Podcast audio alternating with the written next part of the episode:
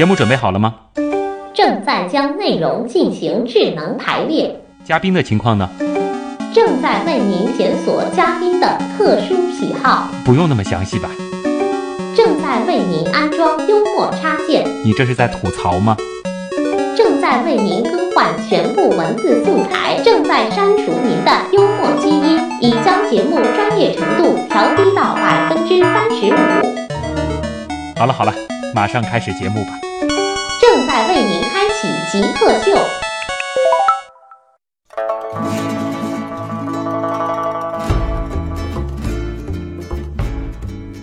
欢迎回来，这里是极客秀，我是只知道含有乳酸的食物挺好吃的旭东。哦，我又是那个只知道吃，不管它还有什么的孙展。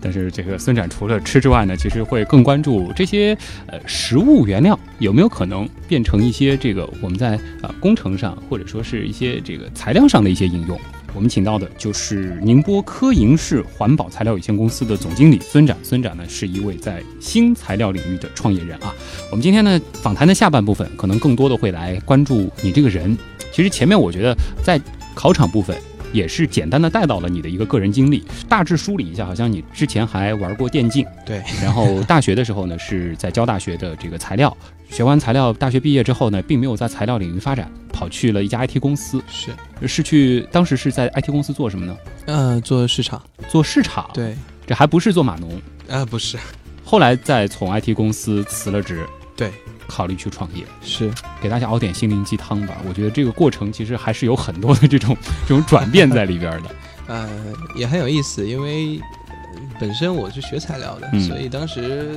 去 IT 公司是因为兴趣，啊，所以没法去做那码农。嗯 当然我也很羡慕码农，呃，然后做了一些市场的一些工作，呃，做了一段时间之后，那觉得自己还是有一些理想，想把实验室里面那些好东西带给这个社会，嗯带给大家。所以又和几个朋友策划，又回到了交大的实验室，那重新开始把之前的这些可能跟我还不太相关啊，那时候专业还不太相关的一些领域去做一些创业。嗯所以这中间应该说有很多很多蛮辛苦的一一些抉择，嗯是不是要辞职？对，这毕竟其实你已经是有了几年的这个工作之后再选择创业。对的，这个当时其实我们说，在一个行业如果说待了两三年的话，很多东西这个好不容易刚刚打好基础，是。刚刚准备起步，这个向上攀登的时候，对。啊，然后选择重新开始，是，而且这个创业的这个项目还并不是说你最熟悉的一个领域，对。嗯，等于说很多的这些东西都是一边创业后面一边重新去学的，是的，因为我们当时我觉得这个领域也是未来的一个发展方向，嗯。而且我们当时认为我们实验室的研究水平，整个的这个科研基础也有一定的积累在那里。嗯那个时候觉得可能性成功的可能性还是很高的，所以蛮坚决的嗯就辞职开始了这个。是一个什么样的机缘让你认识到聚乳酸的？然后另外就是什么样的一个事儿最终触发让你去辞职从事创业？应该是我的一个朋友，嗯一个发小哦因为我们在大学的时候就认识。那经过他孜孜不倦三年左右的时间，一直在我耳边提，就磨这件事儿，我们要做一点什么，我们要做一点什么。对，本来呢，我不知道要做一点什么，嗯。那突然有人一直在说我们要做一点什么，而又有一个人也是我们原来团队的创始人之一，说我有这么一件事情呃可以做，嗯。所以几个人一拍即合就开始了。啊，然后可能也是在这个讨论的过程当中，最后是选择了聚乳酸。对，到最后可能一点一点的定方向，然后看手里的一些东西，去整合一些资源，最后定到了材料的这个方向。团队到现在是发展了多长时间了？团队现在现在呃，我们最开始组建开始应该是一二年，一二年啊，，对，一二年开始组建，一三年开始正式的，大家都纷纷的就从原来的工作上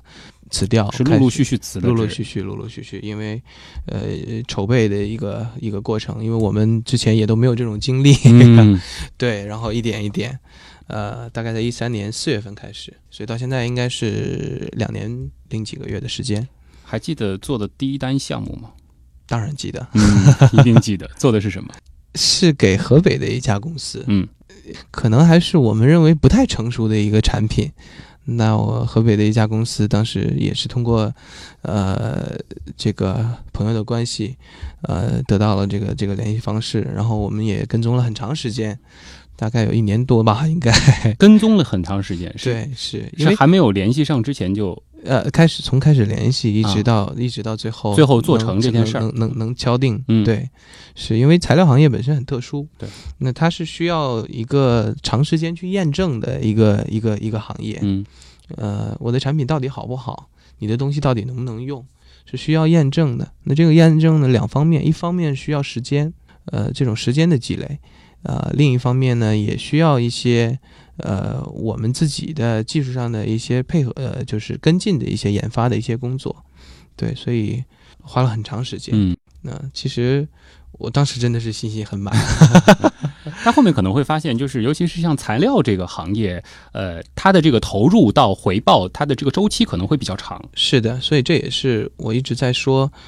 包括现在我在跟其他的一些啊、朋友啊嗯啊学弟学妹去分享的时候，呃，制造业我我倒不建议 现在再有人或者说有大学生。嗯，那轻易的来尝试这种这种实业，可能得耐住很长一段时间对，一定。要耐得住性子，因为现在在国内市场或者说国际市场，我们这些领域里面，我们同行业的公司可能都有大概五年、十年以上的这种行业累积，嗯啊，才能一点一点一点的做起来。那大学生那十年是很痛苦的，嗯，，对，对他们来讲，那那十年的时间又是很宝贵的。可能运气好的互联网公司都已经这个上市了 对是，啊。所以呃，制造业我觉得还是要要塌下心来。嗯但是返回来讲，我们既然选择了这样一个行业，那我觉得我们还是要塌下心来，一步一步，一点一点。那从呃这个不懂怎么去做工厂，到把工厂开起来，到后面把工厂运运转好，怎么把产品再进一步的持续的开发去创新。对，我觉得这还是我们也要学习，我们也是像徐东说的，我们也在边成长边学习的一个过程。嗯，但是反过来说，这个行业的确它可能这个见效会比较的慢，但是一旦见效之后，它又是非常的稳定。对嗯，对，这也是制造业的一个特点。对，这个的确是做实业，其实是有实业的优势啊。呃，那到现在其实是有三年多的这个积累了。现在你们能够做哪些产品了？那现在我们提供的解决方案就比较多元化。嗯，那我们有做，呃，其实刚才说的，基本上我们都会有一些设计。嗯那有我们可以去做这种呃包装袋、购物袋，嗯啊，也可以去做这种呃耐高温的水杯，可以蒸煮的这个水杯跟餐具，啊，也可以去做家纺类的一些。我们最近新开发了一个产品，是我们盖的被子，平时嗯盖的被子，用聚乳酸这种材质做的被子，也是在国内也是呃首家。现在是已经有这个市面上已经可以销售了。对我们大概从去年开始，也一点点在做了一些销售。这是我们杭州的一个伙伴公司，他们来做的这个呃市场的工作。对、嗯，但是你们的这个服务可能更多的是是针对企业的。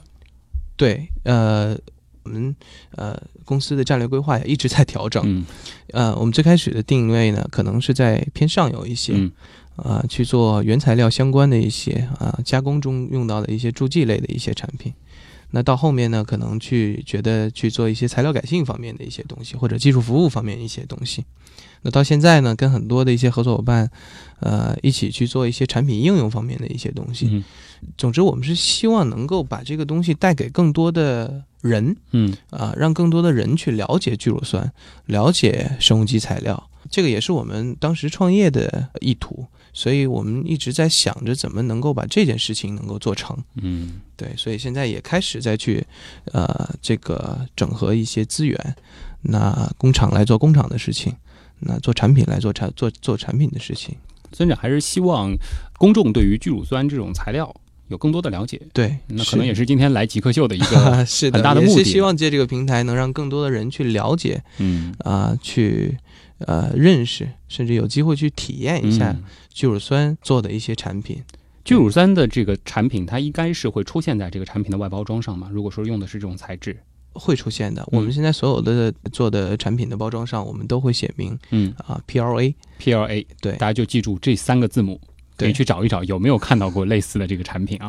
用的是这种材料的。是，好，那其实关于这个聚乳酸，关于这种这高分子的一些生物基的新材料，很多朋友还有很多的问题。极客秀访谈呢，我们还留了一点时间，我们会进入问题来了，也让孙展解答一下网友的提问。问题来了问，题来了，问题来了，欢迎回来，这里是极客秀。我们今天请到的是一位在这个生物基材料方面的创业者孙展啊，也是一位八五后啊，非常的年轻啊。那接下来就进入问题来了，我们来看看网友都有什么样的问题啊。第一位网友叫东东呛，他问说：“这个用石油做塑料的成本高，还是生物基材料的成本高呢那我觉得这个也是很好玩的一个问题。现在呢，呃，一定是用生物基材料做的塑料成本会高一些。嗯啊、有两方面原因，一方面是因为整个生物基材料的制备上面市场还没有打开，技术也不是完全成熟，所以啊、它成本相对会高一些。另外一方面是因为目前石油的价格比较低，但是我从长远的来看，呃，我们说包括日本的一些公司一直在生物基材料上面的发展跟研究都走得比较靠前，那这也是他们的一个观点，我觉得也是我们应该学习的一个观点，就是石油总有一天会用完，如果我们用完石油。我们身边没有办法去做这种常规的去塑料，那我们这些嗯产品的包装本身，我们用什么东西来做呢？？”嗯我们都相信，我觉得这个行业的所有人之所以还在坚持，也是相信有一天石油的价格会提高。嗯，那我们的植物是可再生的，是取之不尽、用之不竭啊。我们一定会找到一个平衡点。嗯，那过了那个平衡点之后，我相信生物基材料的成嗯本跟价格都会。而且等这个行业发展的更成熟了，它的这个成本各方面的成本自然而然也会下降。是的，Leon 问了这样一个问题：聚乳酸做的东西放着放着会自己消失吗？哎，其实是因为都说是这个可降解的材料，是的，很多朋友都会问这个问题。我经常跟朋友们开玩笑，我说：“你这个东西就聚乳酸的材料，我们把它的降解叫做堆肥，可堆堆肥啊。我们有另一个称呼叫嗯把它叫做可堆肥材料。也就是说，平常的聚乳酸做的材料放在我们的桌子上，比如说我们的水杯放在桌子上，可能你放个一年、两年、三年、五年，它都不会消失。但是如果你把聚乳酸的材料做成的产品放到一个堆肥环境中，嗯那么可能大概三个月、六个月，它就会完全消失。哦啊，对，因为欧盟有一个标准，嗯是要求它在九十天内降解掉百分之九十。嗯，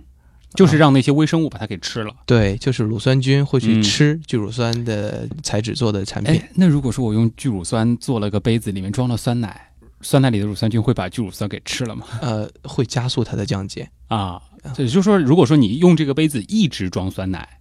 对，它是有可能会有一定的损耗的。呃，是的，哦，所以说这个也算是个小贴士嘛。那接下来的这个问题其实还是和吃有关啊。克里斯童他问，他说这个那么多玉米啊、木薯什么的都拿去做塑料了，那会影响到我们人类的这个这个口粮吗？现在粮食也是很重要的一个问题啊。这个问题是这样，呃，我们现在的科技呢，呃，聚乳酸的原料主要是用玉米，但是随着这个发展，我们现在也在用木薯，包括其他一些非主粮的一些东西来去做，就是只要它富含淀粉啊，嗯，淀粉含量高，我们都可以去用来去做聚乳酸的呃一个原料来源。呃，另外一方面呢，实际上我们这里有一个数据啊，大概玉米的产能去年全国啊，就是我国的玉米产能去年应该是两点一几一六嗯。一七一吨，聚乳酸转化的这个我们大概算到百分之六十或者百分之五十这个样子，也就是说，一吨玉米可以转化五百公斤的聚乳酸，对，差不多五百到六百，所以它的这个转化率是比较高的。比较高的。嗯随着这个这个技术的提升，我相信可能还会有一些更大的一些空间啊，嗯再往上走。那这样算下来的话，我们就可能可能有一亿斤的聚乳酸，但是目前来讲，聚乳酸的产能只有或者说市场用量，目前全世界每年只有三十万吨，所以我觉得这是有点杞人忧天。嗯，所以说这个并不用担心，如果说我们大力发展这种这个生物基的这种材料啊、到时候抬升了这个粮食价格什么的，而且说我们材料其实选择的面非常广，对，不一定要跟人吃争吃的。是的，啊。陆二问了，说这个 PLA 也就是聚乳酸的水杯啊，真的是绝对安全无毒，可以吃吗？我不建议他去吃，能吃？啊呃，可以吃，起码它是无毒的。也就是说，你不小心这个吞了一小粒这个聚乳酸的这个材料啊，会有两个问题，嗯一个是你咬不动，因为很硬。啊 我刚才说了，聚乳酸是一种硬质的材料。所以很难能吃得到。嗯。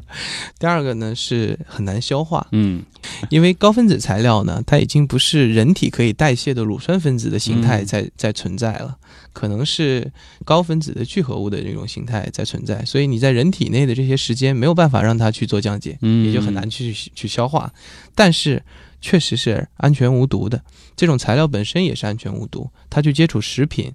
啊、也不会有我们经常以前听过这个呃奶瓶的双酚 A，嗯啊，白酒的塑化剂也不会有这种双酚 A 塑化剂的这种这种有毒有害的物质来产生。嗯所以说它安全性的确是非常高的。对的，嗯。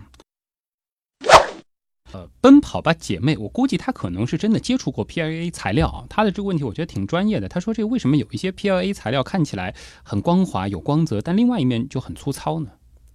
这个不是材料的问题，啊，这个应该是表面处理的问题，工艺的问题 是工艺的问题。啊，就是说，如果说这个工艺到位的话，它完全可以做到就是非常的这个纯净，对，是的，嗯，两面都非常的光滑。是木木三这个问题，其实我觉得和我们之前极客秀有一期节目，我们聊三 D 打印，好像当时其实我们那位专家也提到了 PLA，他也提到了这个聚乳酸类的材料，呃，他就说了这个生物基材料在三 D 打印领域的应用还挺广泛的，这个也想请这个嘉宾来解释一下。呃，是确实是这样的。嗯实际上，PLA，呃，我刚才一直没有提到，就 PLA 实际上是目前 3D 打印的一种主要原料。嗯目前在桌面级的这种 3D 打印机用的耗材里面，可能只有 ABS 跟 PLA 两个是最为主要的。嗯，那 PLA 在 3D 打印里面会也有一些一定它的优势。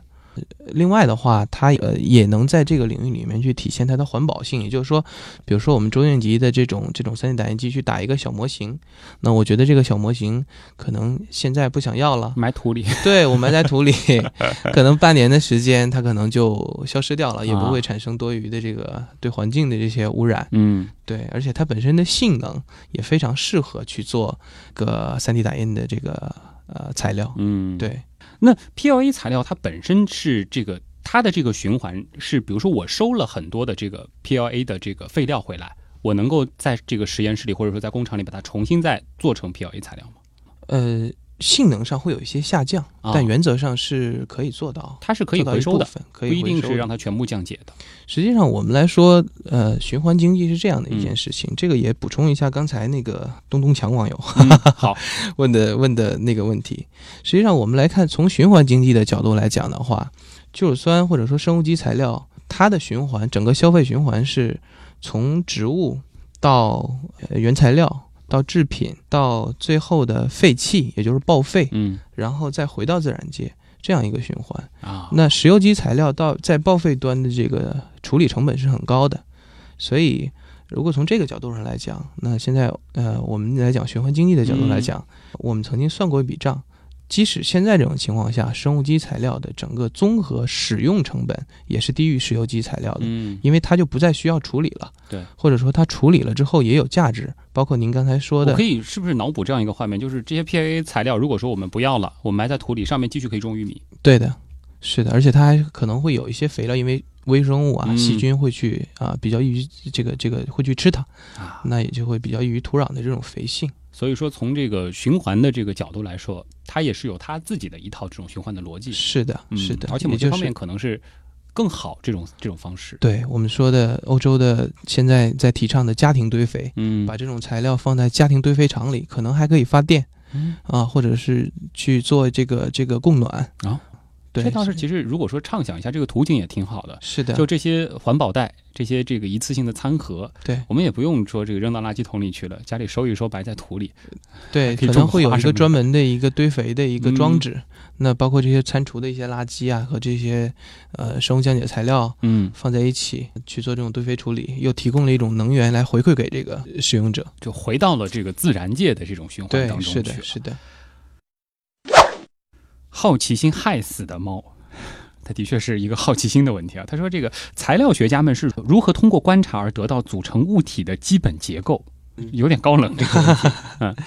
呃，目前主要的方法可能还是电镜吧，扫描电镜。也就是我们刚才科呃，我们之前科学家用这个呃开普勒的这个望远镜去嗯看到这个另一个地球，嗯那我们实际上也有一些呃呃扫描电镜，嗯，去来看这种微小的物体，不是往远看，而是往小去看，去看它的分子组成跟结构。但我们并不是说真实的看到它，而是是通过一些这个数据，然后来测量它，可以这样理解吗？呃，是一种反应，嗯其实也是看到，是类似于那个什么衍射之类的吧？对光学衍射光。学衍射。萌萌打电灯泡问说，呃，各种各样的新材料都是怎么被研发出来的？是一个一个试，然后运气好就试对了吗？这个可能是呃爱因斯坦发明电灯泡的这些故事对他的影响比较大。爱迪生嘛，在当时一个个哦试试了各种各样的这个对不起，是爱迪嗯生。OK，应该这么说，我们在做材料科研的时候，还是以经验为基础。嗯但是确实到最后落实的时候，去做实验的时候，真的是一个实验一个实验去试。是会有运气的成分。呃，我相信有运气成分存在，但嗯是我相信更多的科学理论和依据，呃前期的准备会更有帮助，比我们可能说是帮助。缩小一个试的范围是的，啊，但是一定是会有试的这个过程。对，那有可能就是说，比如说我们通过一个大量的这个数据，或者说一些计算，能够直接就是先在一个虚拟的环境当中就预测，我一定是能够通过这个方法得到一种质量非常好的材料吗？呃，理论上是可以做这种预测的，嗯但是做出来的效果并不一定和你想的那个效果是相同的，嗯甚至大部分时候都是不相同。所以你是有类似的体验的。对，当然，嗯，所有我觉得搞过材料研发的人，呃，可能都会有这样的一些体验。嗯那我有一个新的一个想法，非常好的 idea，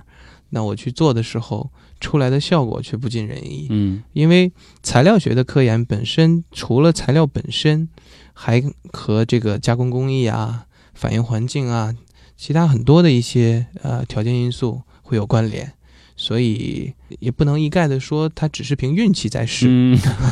对，如果说凭运气在试的话，就不需要材料学了。对，啊，小学生可能这个找各种各样的材料也能做到啊。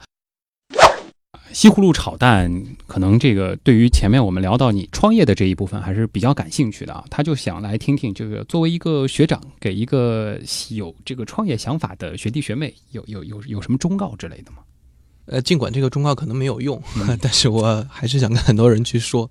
做好准备，啊、做好准备，嗯，做好不成功的准备。连用了好几个准备，那具体其实准备还是得有些，除了这个心理上的，可能还有一些这个物质上的，或者说人际关系上的一些准备吧。对，所以包括呃，怎么去能捏合你的团队，嗯。怎么准备好你的技术，怎么准备好用你的呃技术去包装成你的产品，再去面对市场，面对客户的挑剔质疑嗯啊、所以我觉得这个准备是再准备都不为过的。嗯，你们当时准备了多久？我们准备了大概半年多，半年多，半年多，就是都是在一个准备的状态，对，还没有正式把这个项目运转起来。是包括去捏合你呃，去找你的呃创始团队，嗯去筹备一些呃基础的一些资金，然后去准备一些啊、场地啊和经营上面必要的一些条件，再去准备你的技术，怎么把它从实验室的一个小的，因为我们做制造业从实验室一个小规模的一个水平去做到一个呃可以工业化的一个、嗯一个一个一个水平。即使我们准备了可能大概半年多的这个时间，到现在回想起来还是不充分，所以我觉得还是要对后面的想去创业的人说，嗯尽管这个准备，呃，看起来是没有用的，但是还是要去，还是要去做好这个这个准备。或许就是说，如果说当时准备的更充分，现在可能有很多弯路就可以不用走走了。是的，所以这个也是我说为什么为什么我会建议他们去，呃，包括我现在跟学弟学妹去说，也建议他们不要。呃，什么东西都没有想好，或者只是有一个冲动、一股劲儿，那我非常需要创业，非常需要那股劲儿。嗯但是在实业里面，尤其是在实业里面，在制造业里面，是需要你能把那个力量持续的去发散出来。嗯，好，那今天也再次感谢孙展来到我们的节目当中啊，给我们聊了很多这个新材料，起码也让我们知道了这个乳酸，它不仅是让我们的食物变得更美味，同时它也有很多可能性的应用。对，在未来有可能我们这个拿的水杯啊，或者说穿的衣服，都有可能是会用聚乳酸这种材料来做了。是的，嗯，好，也谢谢孙展来到我们的节目。那么以上就是本周的极客秀，我是旭东，我们下周再见。